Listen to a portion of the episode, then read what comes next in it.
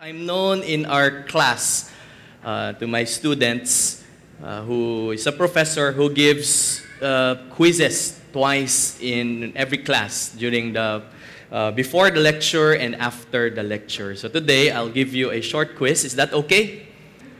Uh, don't worry, will, I will not grade you, but God will. Uh, can we can we check out the first line? So this list down the top three things you love to do.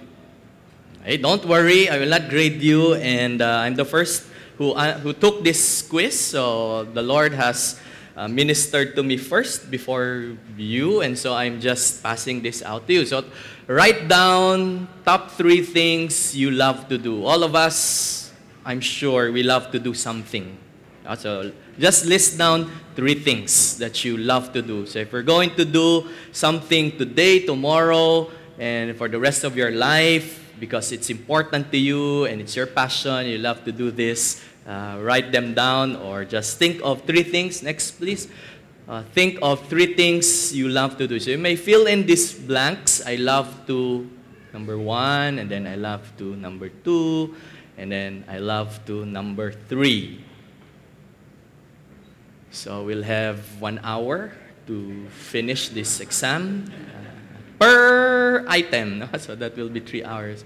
Okay, so you have your three things, three top things you love to do uh, in your mind, uh, written down, or maybe you are reflecting on it. Okay, so can we see the next slide? So of the three things you have listed, how many are related to number one, yourself? So of all the things that you love to do or you've listed, know, you've thought of, how many of those are related to yourself? Maybe you love eating, you love exercising, building your body. Okay, so these are all related to yourself. Second, how many are related to other people? Maybe you like to teach, uh, you like to help other people, you like to serve other people. Okay, so and then third of the three things, how many are related to God and His kingdom? How many are related to God and His kingdom? So more or less, uh, this is a good evaluation. This is a good uh, tool to check our priorities, uh, to check what or who we love the most. Okay? So before we continue, shall we pause for prayer? Let's pray and just commit this time to the Lord. Our Heavenly Father, we thank you for your word and that we can trust you and your word. Thank you because we can always anchor our lives, our present and our future on your word. Thank you, Lord, because you have revealed yourself. You have revealed your desire. You have revealed your heart to all of us through your word. And we can know you and we can understand you and we can understand your heart. And so, Lord, help us through your Holy Spirit as we study, as we reflect, as we listen, as we meditate on your words this morning. Holy Spirit, we ask that you enable us not only to be able to understand, but to apply your word in our lives. And may your word give life, give meaning, give joy, give peace, inspire, teach, and perhaps for most of us, rebuke, change us, not for our own sake, but for your glory alone. In Jesus' name, amen. Amen. So, last Sunday, I have alluded to the three signs. Actually, there are four, but uh, as a review, there are three signs that we will know whether we are real or fake Christians. The first sign, we have uh, studied this on uh, two, two Sundays ago. Authentic Christians have a real relationship with Jesus Christ. So, this is what uh, Bible uh, commentators, theologians would say that it is the theological sign. If you have a real, an authentic, a growing, a maturing, uh, a live, a vibrant relationship with Jesus Christ. The second is that authentic Christians love God and not the world. And because you love God, you obey Him. So that's the what they call as the moral sign. So you know that you are a true Christian because you love God and you obey Him and His commands. Now, the third sign would be our lesson for today, and that is that authentic Christians love one another. Okay? Authentic Christians love one another. And this is what theologians would call the social sign. The social sign. There's another sign which uh, we will hopefully be able to understand as we go on. But if not, I'm sure if you come here next Sunday, I will be happy and glad to explain in detail and learn with you in detail uh, that fourth sign. But for today, let's talk about love. Perhaps one of the words that has been, because it's commonly used, commonly seen in TV and movies or read, uh, it had the meaning or, or the context or, or the real essence may maybe we have forgotten or we may not have understood really. And so what is love? And so let me share with you some love songs that you don't want to hear during a wedding. Two days ago, I officiated and solemnized a wedding. And so, as I was uh, listening to the musicians, as I was reflecting also uh, on, on uh, this, this particular passage that, that I'll be preaching today, this came to my mind the love songs you don't want to hear during a wedding. Number one, you don't want to hear the groom singing this to the bride as, she enters and walks the aisle to all the girls I loved before. I hope you will not hear this when you're the bride as you walk along that aisle. Second is My Heart Will Go On. Uh, this is a song about a lady who lost uh, his lover on the night, uh, her lover on the night that the Titanic sank, right? So My Heart Will Go On says, uh, it's about death, actually, so you don't want to sing about this during your wedding. The third is also about death. Tears in Heaven is losing a loved one, and so you don't want that to be heard. And then fourth, I will survive. I will survive. Uh, of course, uh, marriage life is challenging, it's full of trials uh, and difficulties, and you don't want to sing this as if uh, you really need to survive. Number five, I still haven't found what I'm looking for. This is a song by U2. And uh, I hope you will not hear this being sung by your groom saying he still haven't found what he's looking for. And then another would be uh, an, a new uh, rap song by Drake entitled Fake Love. No, fake Love. You don't want that to be sung in your wedding. And then last but not the least, the song You Don't Love Me Anymore by Weird Al Yankovic.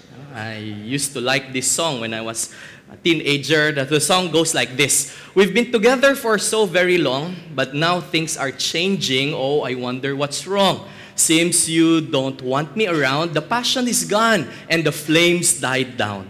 You used to think I was nice. Now you tell all your friends that I'm the Antichrist. Oh, why did you disconnect the brakes in my car. That kind of thing is hard to ignore. Got a funny feeling you don't love me anymore. I knew that we were having problems when you put those piranhas in my bathtub again. You're still the light of my life. Oh, darling, I'm begging, won't you put down that knife? You know, I even think it's kind of cute that way. You poison my coffee, maybe with Dora Rat Killer just a little each day. I still remember the way that you laughed when you pushed me down that elevator shaft. Oh, if you don't mind me asking, what's this poisonous cobra doing in my underwear drawer? Sometime I get to thinking you don't love me anymore. And the last few lines, you slammed my face down on the barbecue grill. Now my scars are healing, but my heart never will. You set my house on fire. You pulled out my chest hairs with an old pair of pliers. Oh, you think that I'm ugly and you say that I'm cheap? You shaved off my eyebrows while I was asleep. You drilled a hole in my head. Then you dumped me in a drainage ditch and left me for dead. Oh, you know that this really isn't like you at all. You never acted this way before. Honey, something tells me you don't love me anymore. Oh, no, no, no. Got a funny feeling you don't love me anymore. So I hope this won't be the picture of how you would define and experience love, especially from the person whom you have promised that you will love and whom you will receive that kind of love for eternity. and so, this is the, the major theme for our uh, study for this morning that authentic Christians love one another with God's love. We will look at God's love so that we will understand how we are to apply and how we are to love one another. God's love must be our standard.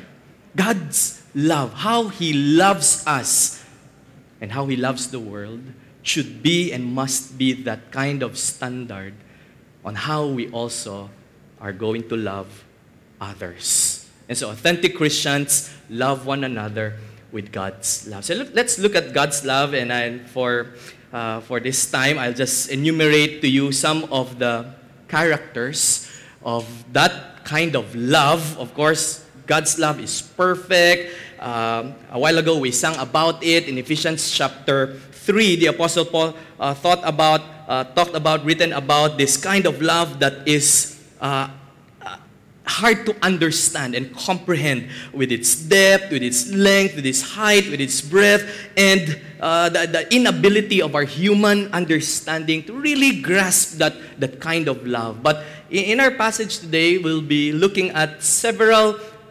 characteristics of God's love where we can also use as we love one another. So here, here they go. Surprisingly strange, surely authentic, sacrificial, simply unconditional, and strongly transformative. So I just placed there some of the S's so that it will be easy for us to understand. Surprisingly strange, surely authentic, sacrificial, simply unconditional, strongly transformative. So as we go along, hopefully I'm not sure if I'll be able to unpack everything and, and finish everything uh, with, the, with, the, with the time today. And so I hope that you would continue to reflect on these two chapters in First John, chapter 3 and chapter 4. Reflect on it, read on it, and meditate on it even after the message and this Sunday service today. And so Let's go through 1 John chapter 3, starting verse 1. See how great a love the Father has bestowed on us. Uh, in, in other translations, I like the, the other translations in the New King James Version that, that, that, that writes, Behold. You know, the word behold means to see, to appreciate. Uh, if you study closely how the Apostle John wrote this, it's a command. It's a command to see, to look at, to, to, to uh, examine, to behold, to appreciate, to lift up what manner of love the Father has bestowed on us. The word manner here means a strange kind of love.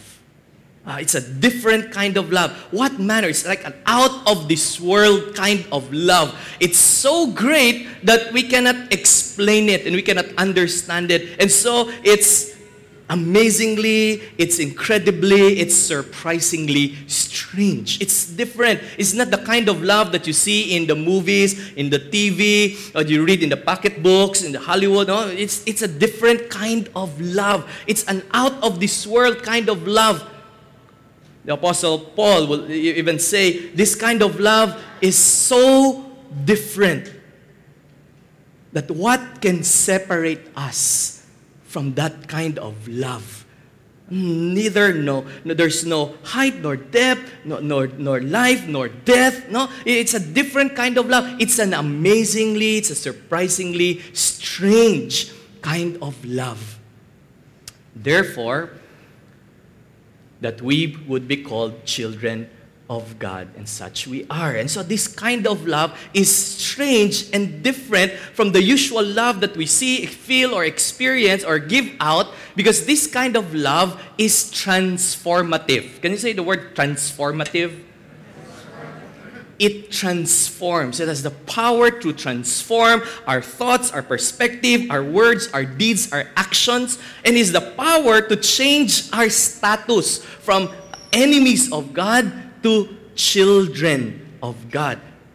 It can transform our future from our, our destiny, our destination from hell or the lake of fire to heaven. And with Him, with His glory. And so, this love is transformative. It has the power to change, it has the power to transform, it has the power to change our status and now we're called children of God. And so that's the kind of love that our Father has bestowed, has given, has shown to us.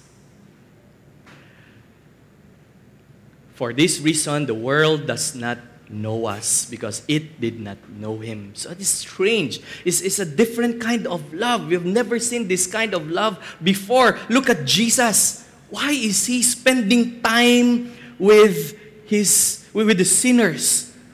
Oh, why is, he, why is he spending time with, with, prostitutes and tax collectors and cheaters and, and, and, and those that are, are, are, are obviously sinners while rebuking those who are, well, religious? During his time. It's a different kind of love. Why would he spend time and, and spend meals and, and, and, and, and walk with them and, and heal them and, and spend time with, with those with, with uh, mga ketong, leprosy, and also those who are blind, those who are outcasts from the time. It's an amazing kind of love. It's strange love. And so, therefore, they did not understand this kind of love. And if we manifest this kind of love, maybe the world may not also understand. Beloved, now we are children of God, and it has not appeared as yet what we will be. We know that when He appears, the second coming of Christ, we will be like Him, because we will see Him just as He is, and everyone who has this hope fixed on Him purifies himself just as He is pure. This kind of love is transformative. I remember a story of a seaman uh, who was engaged after his, his assignment, uh, nine months in uh, traveling uh, in the ship. So after nine months, he will be returning and uh, he will, uh, he will be married to his longtime fiancée. And so during their time of travel in the ship, his friends who are, according to him, most are womanizers. Uh, they're married, and, and every time they would dock on a particular uh, land, they would look for uh, women that they can pay to have sex and intercourse with. And so they would invite him to go along with them. And because this seaman, this, this man has, has, has known Christ and has believed in Christ, and he has pledged his loyalty and his love to his fiancée, knowing that in the future they will be united as one. Every time he would be invited, every time that he would be uh, uh, encouraged to, to do these things, he would say no. Why? Because he wants to purify, he decided to purify himself knowing, believing that what he does today will have a bearing in the future. One of the contexts of uh, First John is during this time there are false prophets who are telling the Christians who are scattered, they're vulnerable, they're fragile, they're being persecuted, uh, they're, they're, they're vulnerable to, to false uh, teachings they're, they're saying to them, this antichrist, these false prophets, they're telling them that because you are saved already, you, know, you are assured of salvation, then it's okay for you to sin. Remember, you're saved already? So if you're saved already, then it is now good. It's okay for you to sin. And this is what the Apostle John is actually opposing. That once, remember the Apostle Paul also wrote about this. In line, in view of God's mercy, we are saved. We are given an eternal life, a new life. Does it give us the freedom to continue to sin? Also, that's a picture of a person who purifies himself because he knows that what he does today has a bearing, has a consequence, has a blessing in the future. And so, as we continue, everyone who practices sin also practices lawlessness. This is where I started to have difficulty in understanding this portion of the letter of John. Last night, Yesterday afternoon, I, uh, I operated on Brother Ben for almost six hours. But I've been struggling with this portion of the scripture for six days. Six days.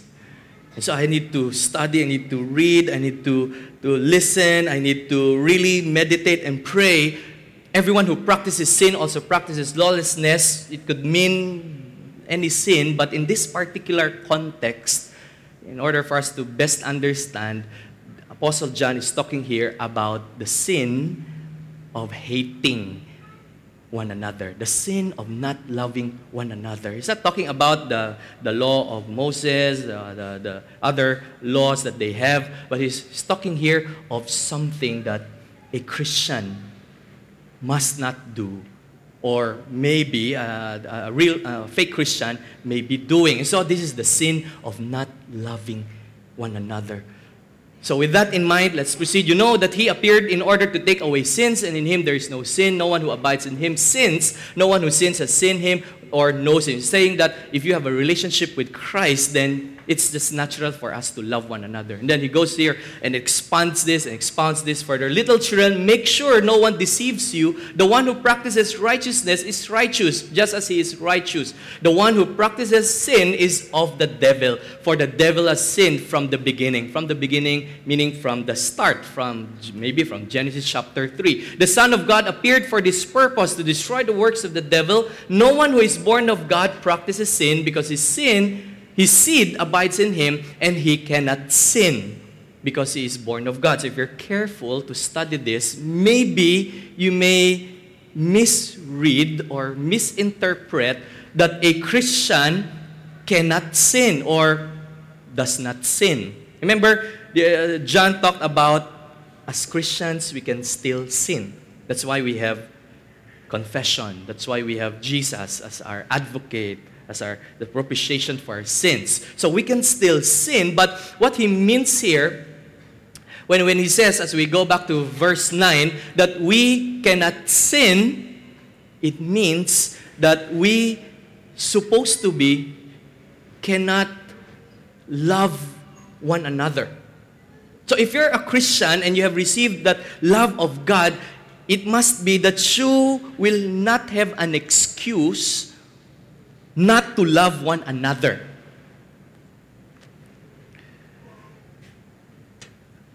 Uh, the context here is loving one another. So if you don't love one another, by the way, when, when the Apostle John says love one another, he's talking here of a love between brothers and sisters. It's a, it's a uh, Christian love one another. Of course, the Bible tells us to love our neighbor as we love ourselves. And we can extend that love to, to others, even the pre Christians, even the non believers yet. But here, the context is we are to love our brothers and sisters in the church, in the community, no, as brothers and sisters in Christ. And that is the context of this. And the key to understand this is in verse 10. By this, the children of God and the children of the devil are of views. Remember, uh, John, his, one of his styles is contrasts. He would give contrasts between two things, uh, like, for example, light and darkness, uh, love and hatred, uh, children of God and children of the devil. And so, anyone who does not practice righteousness is not of God, nor the one who does not love his brother. So he's talking here of that sin, that lawlessness, of that unrighteousness, of not loving a brother Christian or a sister Christian. For this is the message which you have heard from the beginning. Maybe from the start, Jesus already told them about loving one another. And he would emphasize this on, his, on their Last Supper in John chapter 13 and also in John chapter 15 after washing the feet of the disciples and after giving them a story about the vine and the branches uh, uh, he would talk about a new command. A new commandment I give to you love one another just as I have loved you. And the people will know, the world will know that you are my disciples, you are my followers if you love one another. He's talking here to the disciples, his followers, that you are to love one another. And this is the message which you have heard from the beginning. For this, uh, not as Cain, and he would give uh, an Old Testament, a Genesis example, who was of the devil, of the evil one, and slew his brother. And for what reason did he slay him? Because his deeds were evil and his brothers were righteous. Cain and Abel. And then, do not be surprised, brethren, if the world hates you. We know that we have passed out of death into life because we love the brethren. He who does not love abides in death. There, everyone who hates his brother is a murderer. And he would now compare that, that not loving a brother or hating a brother is equal to murder. Everyone who hates his brother is a murderer. So you may not have killed a person's life or taken a person's life, but you may have destroyed his reputation. You may have gossiped or said things that are false and not true to this person. And therefore, other people would look at this person differently right now. And you have murdered that person. And you know that no murderer has eternal life abiding in him. We know love by this. If we have the John 3:16, we have the first John 3:16. And we know love by this that he laid down his life for us. And that kind of love is a sacrificial kind of love. The word laid down means he offered his life. He exchanged, exchange. He gave that, uh, that exchange of glory of being God to being to suffer and persecuted as man. He laid down his life for us, and we ought to lay down our lives for the brethren. And he gives a, a good application as an example in verse 17 and maybe due to the lack of time, I'll just ex- expound on this further as an application that whoever has the world's goods uh, can also be translated or translated also in other trans- Bible translations as possessions. But it can extend to things that you have that's related to the world. It could be resources, could be money, could be skills that you have acquired, talents that you have acquired along the way. It could be time. It could be uh, your youth. So, whoever has the world's goods, possessions, and sees his brother in need, brother in need, and closes his heart against him. That's a strong word when you close your heart to someone you, you shut that, that, that door of emotion, that door of compassion, that door of love, how does the love of God abide in him? You know, the Lord has blessed us. The Lord has blessed you with many things. Brothers, sisters, what do you have right now that someone, a brother or a sister, needs? This is how you love one another. It's a sacrificial kind of love that you lay down your self interests. You lay down your self for the sake of a brother or a sister. Maybe you have time in you. And a brother, sister needs your time. Or maybe your presence. Or maybe your ears just to listen. Or, maybe a, a, a wise counsel, a wise advice. Or, or maybe perhaps a brother or sister needs your prayer. What do you have that you can extend to another? You know, if uh, you don't have something to give, okay, let's say someone asks you and borrows from you money, and really you don't have extra money to, to give and to share and to, and to just extend with someone, uh, as, we, as you read further, John will talk about God knowing our hearts, knowing our ourselves. He knows us. So if if if someone borrows from us and you cannot lend, no, it's okay. So that even if if you have this guilty feeling, these thoughts, this this, this it will bother you later on uh, that you cannot give something, it's okay. But be careful because God because God knows our hearts, God knows our status, God knows our, our what we have. So if we don't give, we don't extend something to someone who is in need and we close our heart to that person, let us also be careful. Let us also be warned because God knows. He's a fair judge, He's a neutral judge. And so, what do you have that others may need. I hope and I pray that we'll be able to reflect on this particular verse. I'm sure God has blessed you with many things that you can share with.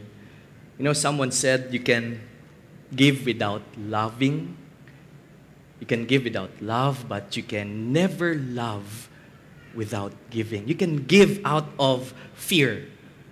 You can give out some to someone, something out of shame, out of a favor, perhaps. You want a favor, or want to, you want to return a favor, or perhaps you, you, want, you, you are able to give out of burden, out of force.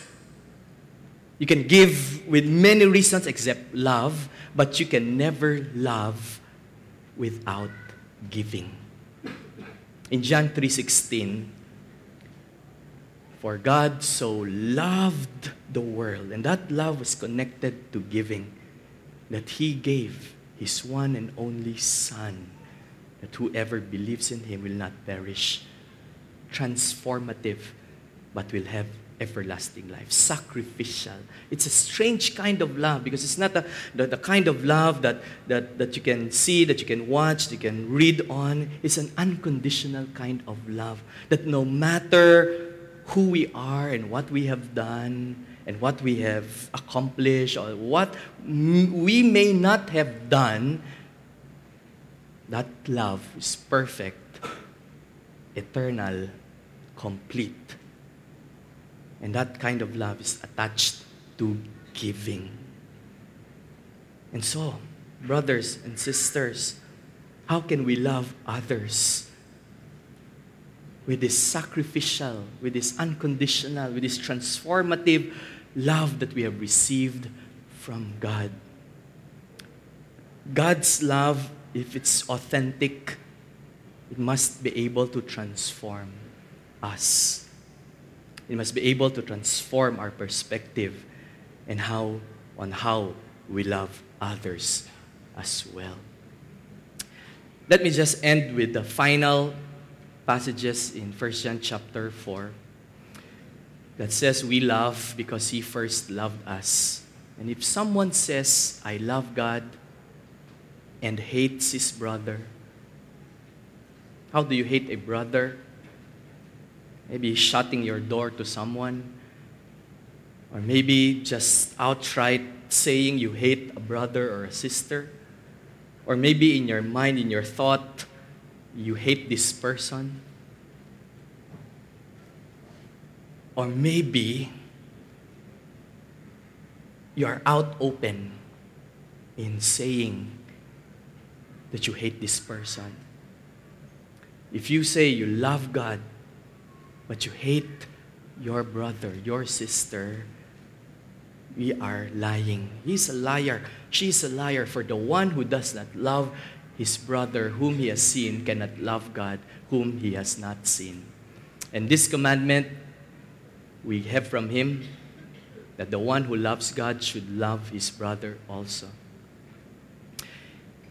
You know, with commandments, uh, this kind of commandment that Jesus gives is a blessing. It's a blessing. It's not a, a commandment that, that, that we can carry as a burden. It's actually a blessing. God knows that we are to be loved and that we are to love. God knows that we need love and that we need to love others and express this love to others as well. God knows our, our, our need to be loved and also our need to love. But what kind of love can we give to one another? Our lesson for today strongly suggests that we are to love one another with God's love. It's a different kind of love. It's a real kind of love. It's not by words only, but it is seen in deeds and in sincerity and in truth. It's a sacrificial kind of love that you are willing to lay down yourself so that you can extend and give something to someone today. It's an unconditional love because it's not attached to getting something out of this. It's not what's in it for me if I do this, if I love. And it's strongly transformative. Brothers and sisters, I hope that as you have seen the love of God, that you as, as you have heard, that you are as we are studying this, this different kind of love, this amazingly, surprisingly, incredible, different kind of love, we'll be able to extend this and give this to our brother and sister. And maybe and perhaps in a, in a bigger context, extend this to our neighbor as well.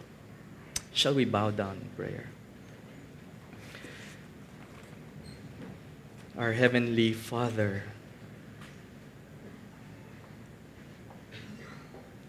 indeed we are unable to understand your love for us.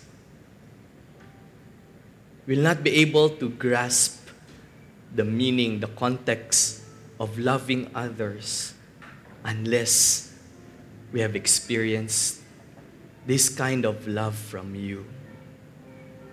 The world may teach us to love other people with so many ways. But you have taught us, Lord, this morning on how to love others according to your way.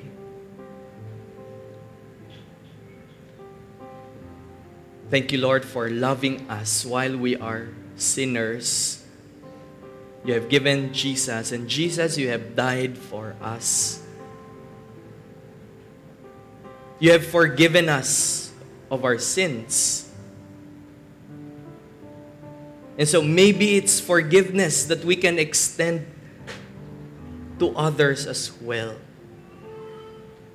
But there are times, Lord, that we struggle with this question how can I love someone who has hurt me, who has betrayed me, and who has taken away the trust, and who have intentionally harmed me, or physically hurt me, emotionally?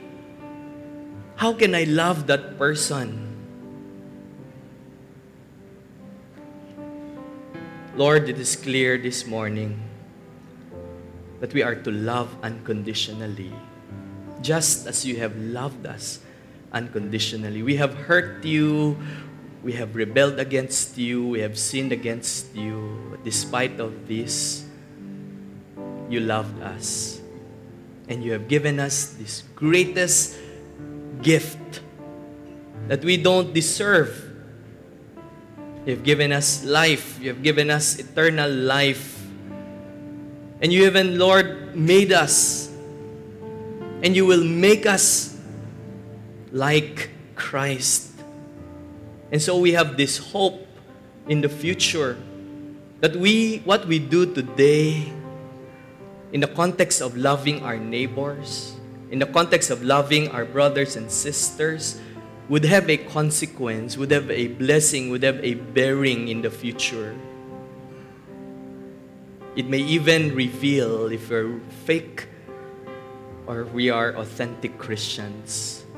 Because authentic Christians love one another as you have loved us. And so, Lord, with this command, help us to obey it, to apply it, to intentionally seek on how we can apply and we can love one another because you have first loved us. Help us, Lord. Give us the strength. And thank you because you have given us the seed, the Holy Spirit who abides in us. That the Holy Spirit, through the Holy Spirit, we can do this.